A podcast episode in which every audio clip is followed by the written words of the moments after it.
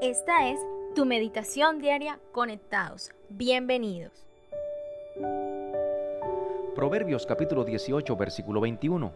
La muerte y la vida están en poder de la lengua, y el que la ama comerá de sus frutos.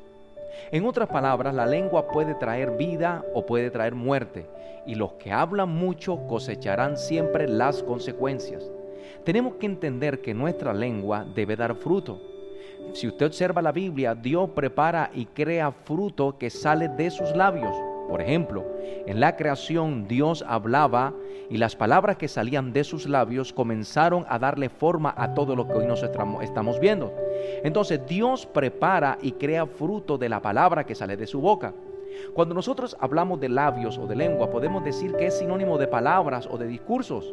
Entonces, cuando las palabras salen de tus labios, Dios hace que den fruto. Es decir, que si de tu boca están saliendo la palabra de Dios, entonces con mayor razón Dios se va a encargar de darle forma a aquellas cosas que tú quieres ver, porque Dios va a respaldar la palabra de Él que salió a través de tu lengua o a través de tu boca. Entonces tenemos que entender que nuestras palabras cambian o complican más las atmósferas, pueden mejorar o enredar más las circunstancias que estamos viviendo. En la Biblia encontramos muchos ejemplos de que hubo hombres que en momentos de crisis ellos hablaron y las cosas cambiaron a su favor. Por ejemplo, Josué estaba en medio de una batalla con cinco reyes y en un momento cuando el, día estaba finalizando, él le habló al sol para que se detuviera y así sucedió. Fue un hombre que habló con autoridad.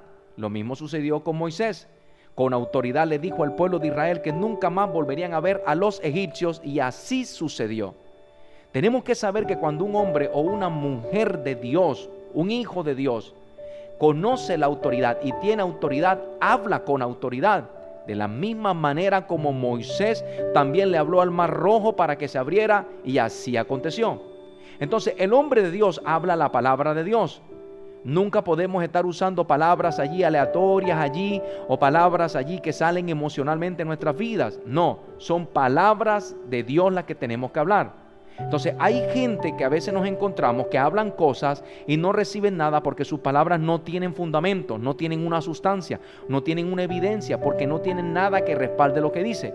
Pero cuando usted y yo hablamos lo que dice la palabra de Dios, créame que usted va a comenzar a ver milagros y una respuesta poderosa de parte de Dios en su vida.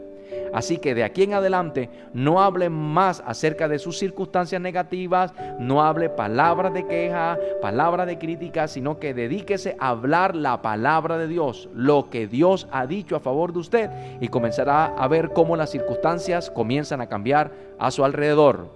Y recuerde siempre, siga conectado con Dios y también con nosotros.